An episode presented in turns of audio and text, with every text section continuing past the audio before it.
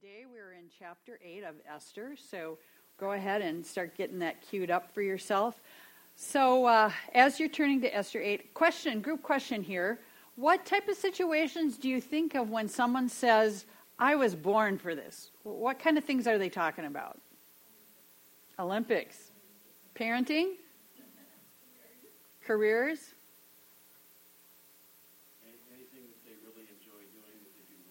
things they enjoy doing that they do well, right? Okay.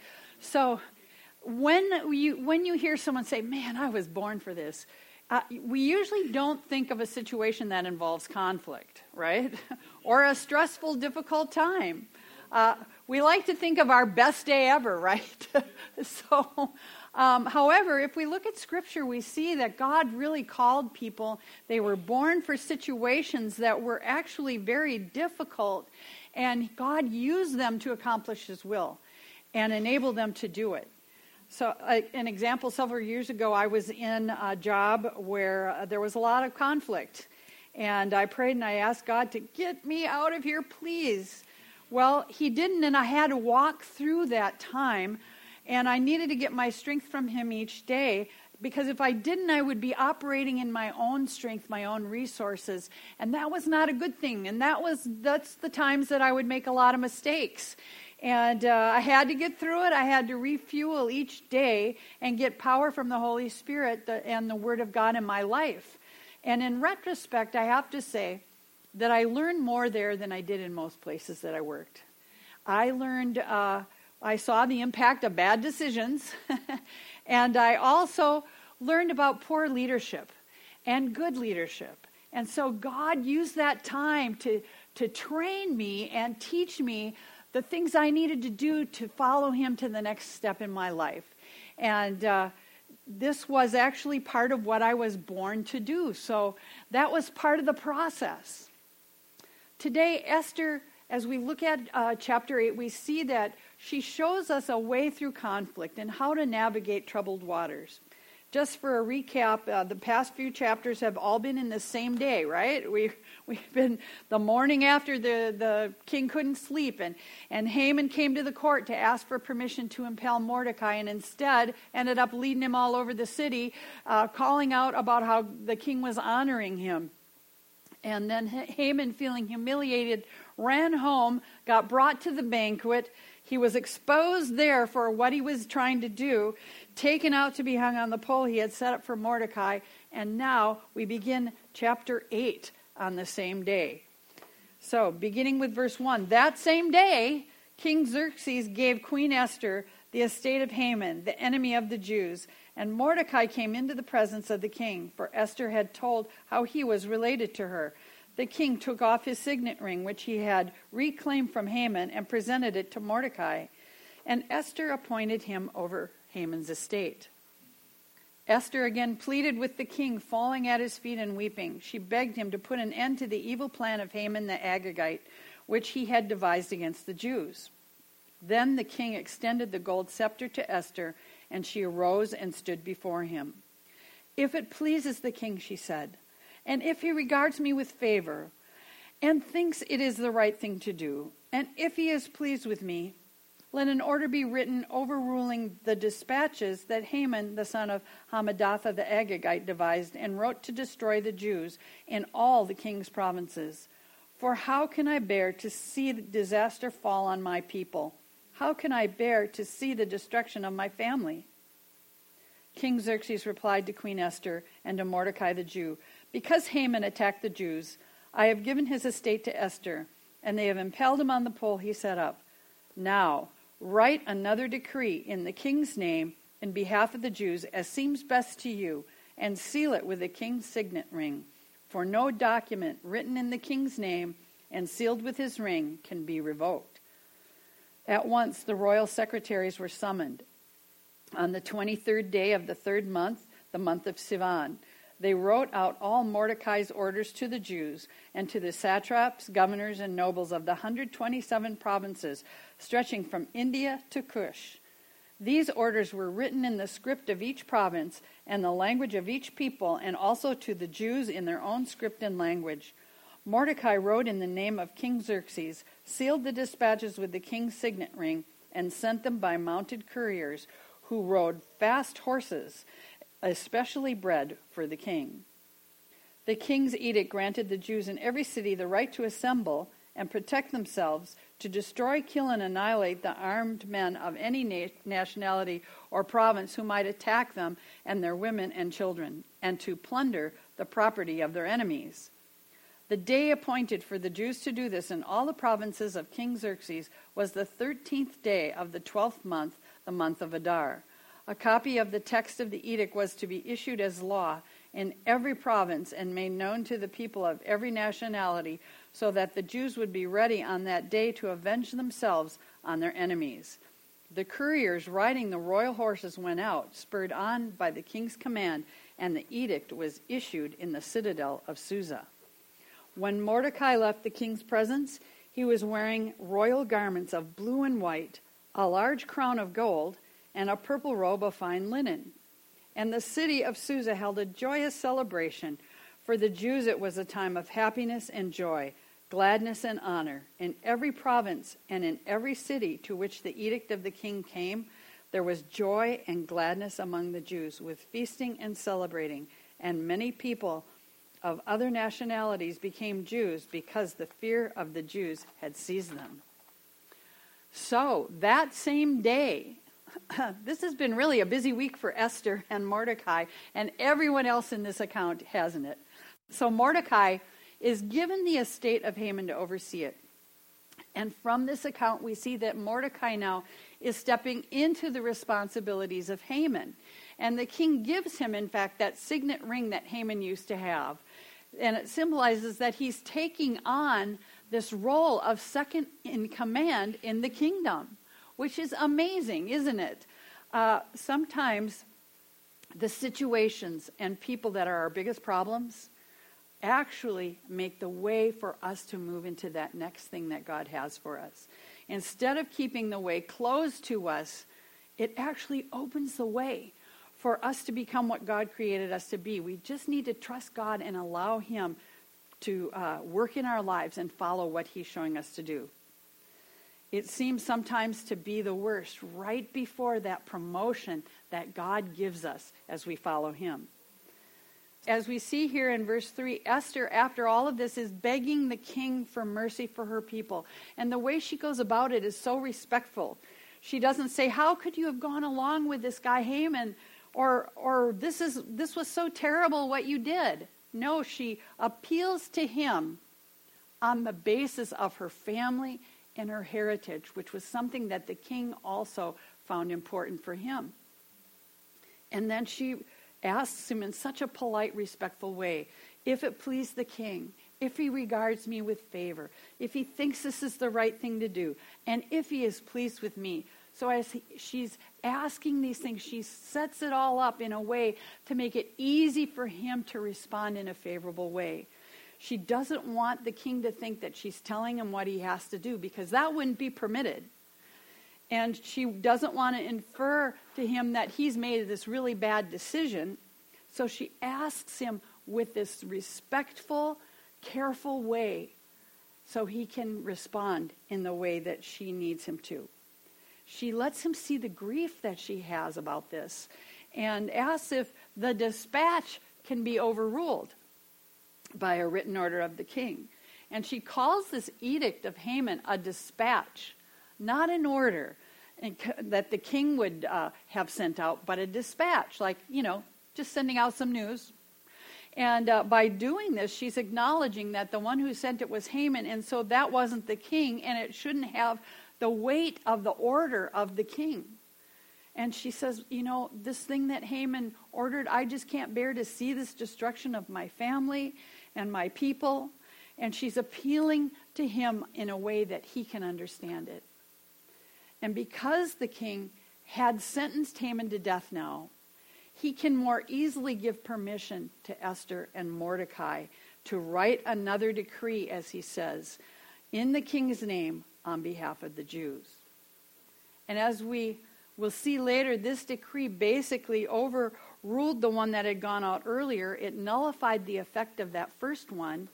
And it gave permission to the Jewish people not only to defend themselves, but also if someone is coming against them, they could actually go on the offensive to counteract what this uh, group are trying to do to them, and they can uh, remove all threats to them. It makes me wonder who would be foolish enough to go and try and do that, you know, knowing the Jews are going to fight back. But uh, we'll, we'll find out next week to plunder the pro- uh, property of the enemy, they could do also. In other words, they could take all the wealth, all the property of those who came against them.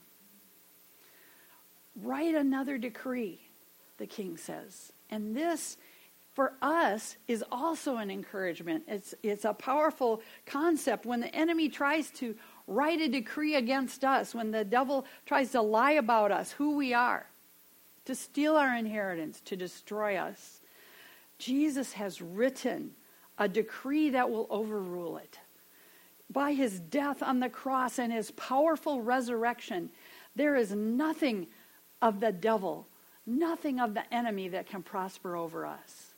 When Jesus is our Lord and Savior, he has changed the outcome of what the enemy has tried to write against us when we follow Jesus Christ.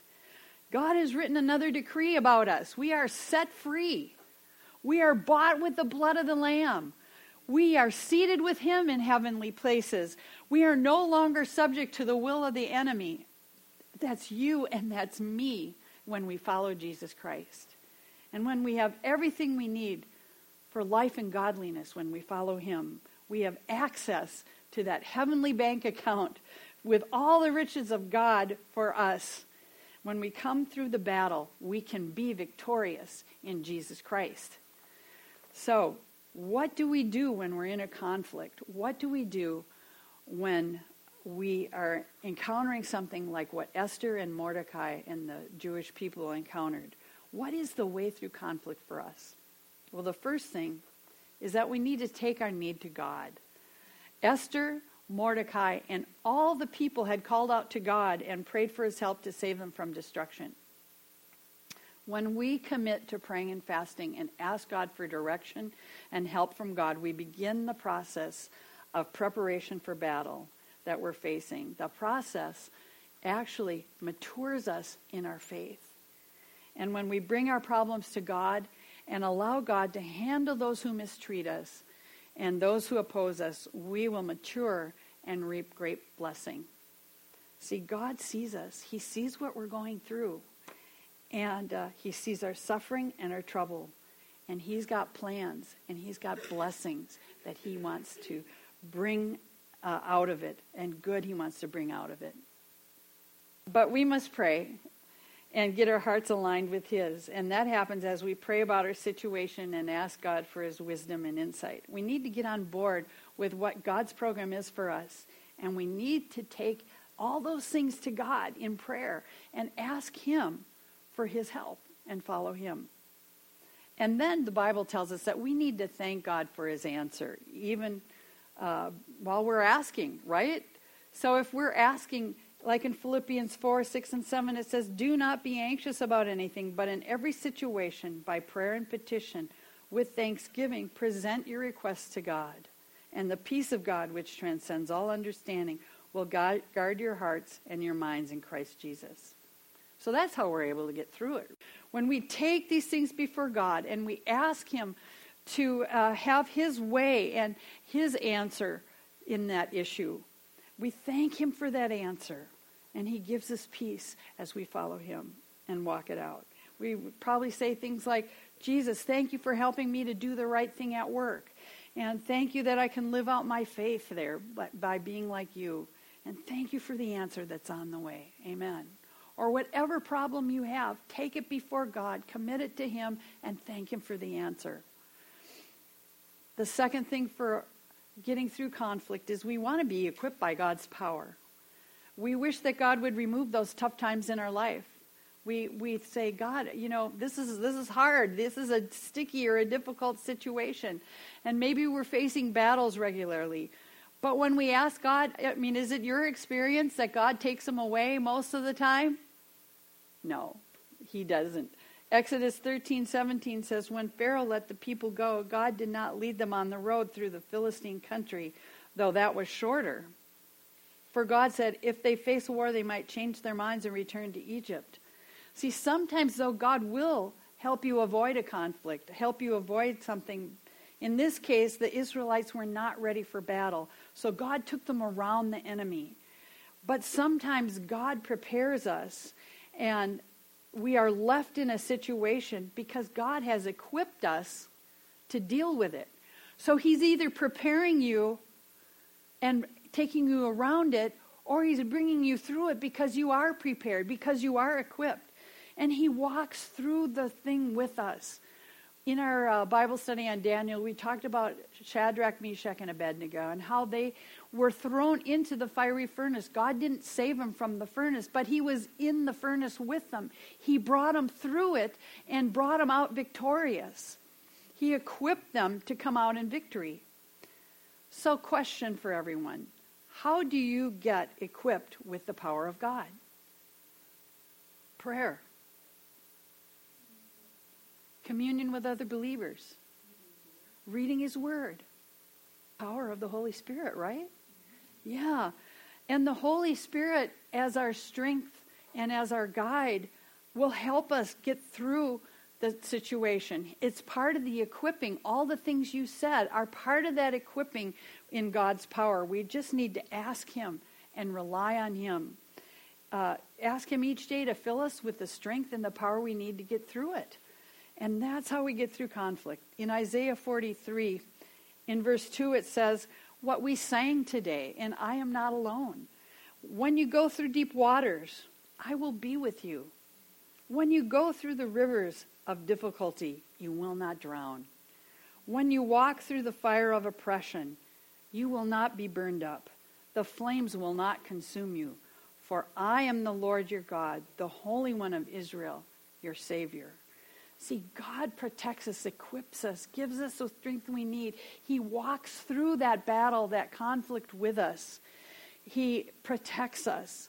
He himself is with us when we follow him. So, no matter how difficult the conflict, no matter how difficult that situation, God will either take you around it or has equipped us and has strengthened us to go through it. The third thing we can do is claim victory in Jesus Christ in a conflict. Jesus said in John 16:33, "I have told you all this so that you may have peace in me. Here on earth you will have many trials and sorrows, but take heart, because I have overcome the world." So what does claiming the victory in Jesus over ourselves do? Question. What does claiming the victory in Jesus over ourselves do for us? Puts him in control. Gives us peace that God will work everything out. Yeah, it speaks it into being, is more receptive to to his will. Yeah. Really good. Yes, that's exactly right. And so this is important for us to do. We want to claim that victory that it's mentioned in the Word of God. God's told us that His Word is powerful, that it accomplishes His will. In fact, He spoke the world into being, and Jesus spoke life into people's lives. And if we are made in God's image, when we follow Him, our word is powerful. But as we speak God's word, that is really powerful. We can claim the victory that God's word says we have over our situations.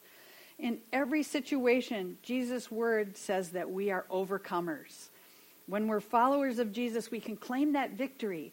And his victory in every situation, whatever we face, it's for one reason that God has equipped us to have that victory. In Romans 8:37 it says, "No, Despite all these things, overwhelming victory is ours through Jesus Christ who loved us. So, in everything we're going through, that victory of Jesus Christ in our lives gives us victory as we follow him through those situations. 1 Corinthians 15 57, but thanks be to God, he gives us the victory through our Lord Jesus Christ. Psalm 66 12 says that when we went through the fire and water, but you brought us out to a place of abundance. So as we go through fire, as we go through rivers and, uh, you know, figuratively, as we go through these times of testing, as we go through these conflicts, if we commit them to the Lord God, we come out to a place of abundance, it says. So, whatever you're going through, God can lead you through it and bring you to a place of blessing. Sometimes those conflicts involve us being mistreated. That's difficult to handle, right? Our natural reaction on those is to fight back or to get even, but that's not what God tells us to do. When we need to call out to Him, ask Him to help us in the situation, and leave the defense in His hands in that situation, and claim His victory in our lives in that conflict. 1 Peter 3 9 says, Do not repay evil with evil or insult with insult. On the contrary, repay evil with blessing, because to this you were called, so that you might inherit a blessing.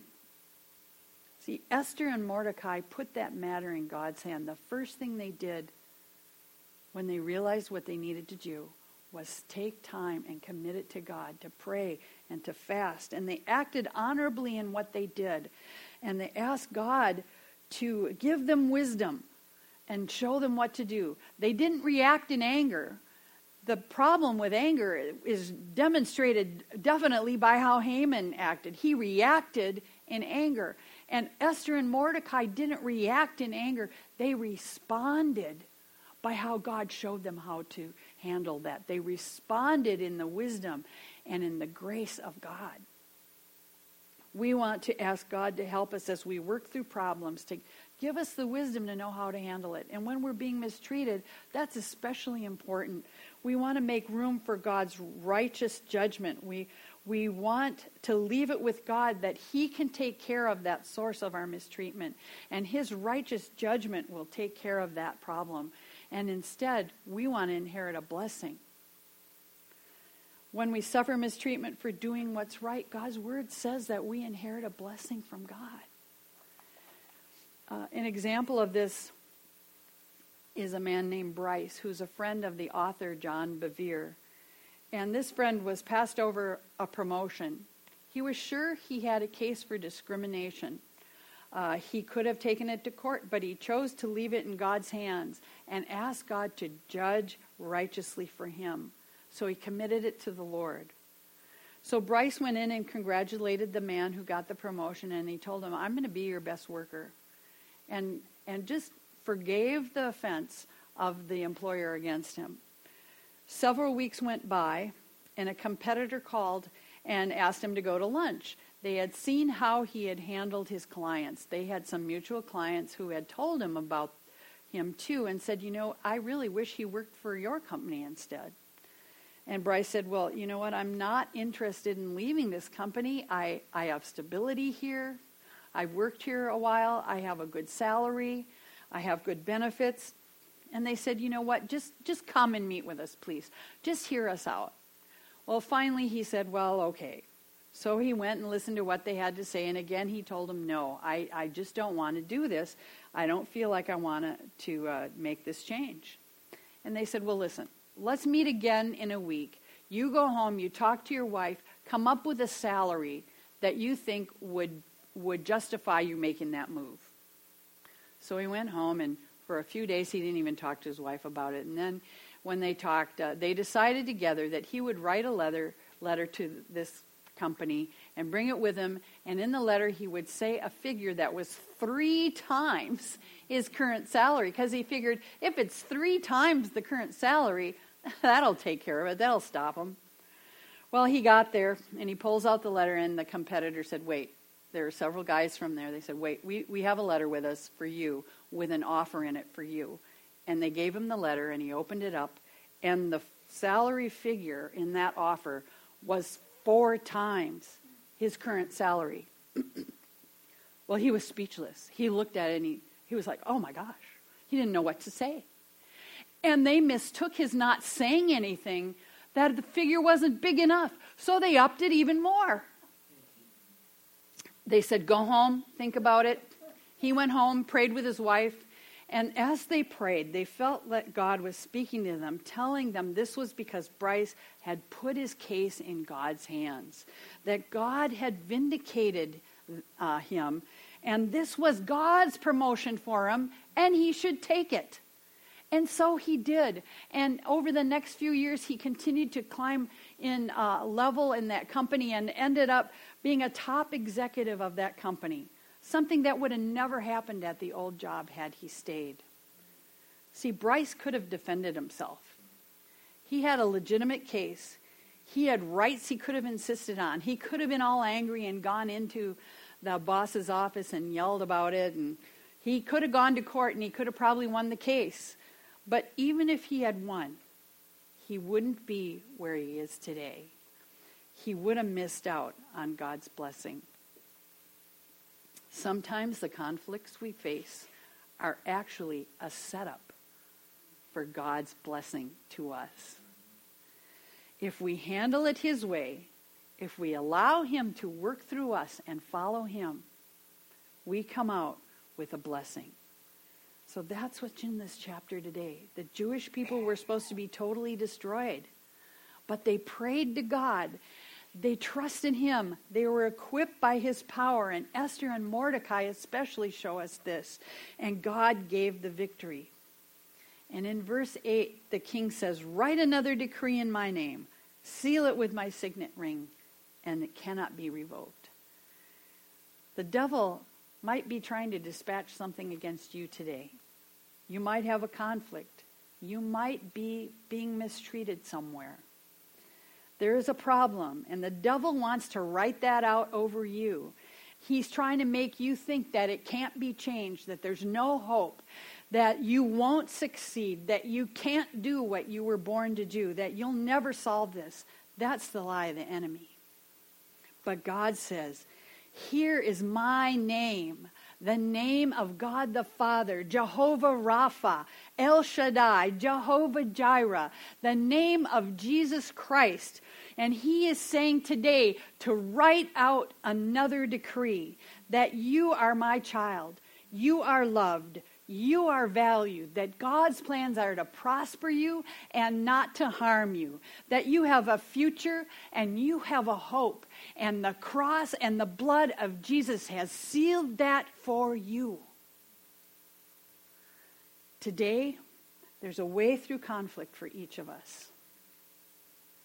We must call on the name of the Lord Jesus Christ, present our need to God, and claim his power and victory over our situation and over ourselves. Please stand with me as we close. If everyone could just bow their heads as we close today. Uh, just a question here. How many of you are in the middle of a conflict today, either at work or in your family or somewhere? Just raise your hand. Okay, thank you. Thank you. We need to turn these conflicts over to God and ask Him for His power. Ask Him to help us walk through it, to equip us to walk it out in our lives, to trust Him, the righteous judge, to defeat the enemy. Ask God to rewrite the decree over us. So, with head still bowed, first we must be right with God. We need to ask Him to be our Lord and Savior, and not just in church, but also in our lives, in all areas, to live to honor God and make good choices. If you need to confess an area before God where you're not living in a way you know you should, maybe it's a behavior, Maybe it's the words you've been speaking. Maybe it's your attitude about someone or something. You need to confess that so he can forgive you and help you write that new decree, would you just raise your hand? Just be honest before him. Thank you. Thank you. Let's pray. Lord God, we want to see your victory in our lives. Lord, I pray that you give us all a revelation of your decree over our lives. Lord, not the lies of the enemy, not his attack against us, but Lord, that we would understand who you say we are and that you would show us that you are equipping us to get through this. Lord God, that we would pick up those things that you have given us to face this battle, that we would pray, that we would read your word, that we would ask for the Holy Spirit to fill us each day to handle the problems and the conflicts, that we would turn to you and look for your wisdom and your guidance. Lord God, we want to follow you. We confess that there's been things, Lord, where we have been reacting and we haven't responded as, as you would have us. And so, Father, we lay that down at the foot of the cross. We thank you, Father, for your death and resurrection that gives us that power in our life to be able to follow you and that relationship we have with you. Lord God, I pray we wouldn't look at uh, the conflicts as a, a thing to defeat us, but that we would decree over them we would speak over them the victory that we have in Jesus Christ. And Lord God, that we would follow you through that. No matter if it's uh, the deep waters or the fire or the valleys, Lord God, that we would walk with you through them and come out the other side in victory. Father, I pray you would protect us each day, to cover us with your love, your grace, your strength, Lord God, that that the enemy would not have a chance to mess with us because we are walking in faith with you. And Lord, there's nothing between us. That your power and your love flow through us, Lord God, as we uh, handle that conflict. Lord God, we thank you that the enemy cannot have the last word, but you do. And we claim that for ourselves, Lord God, in Jesus' mighty name. Amen.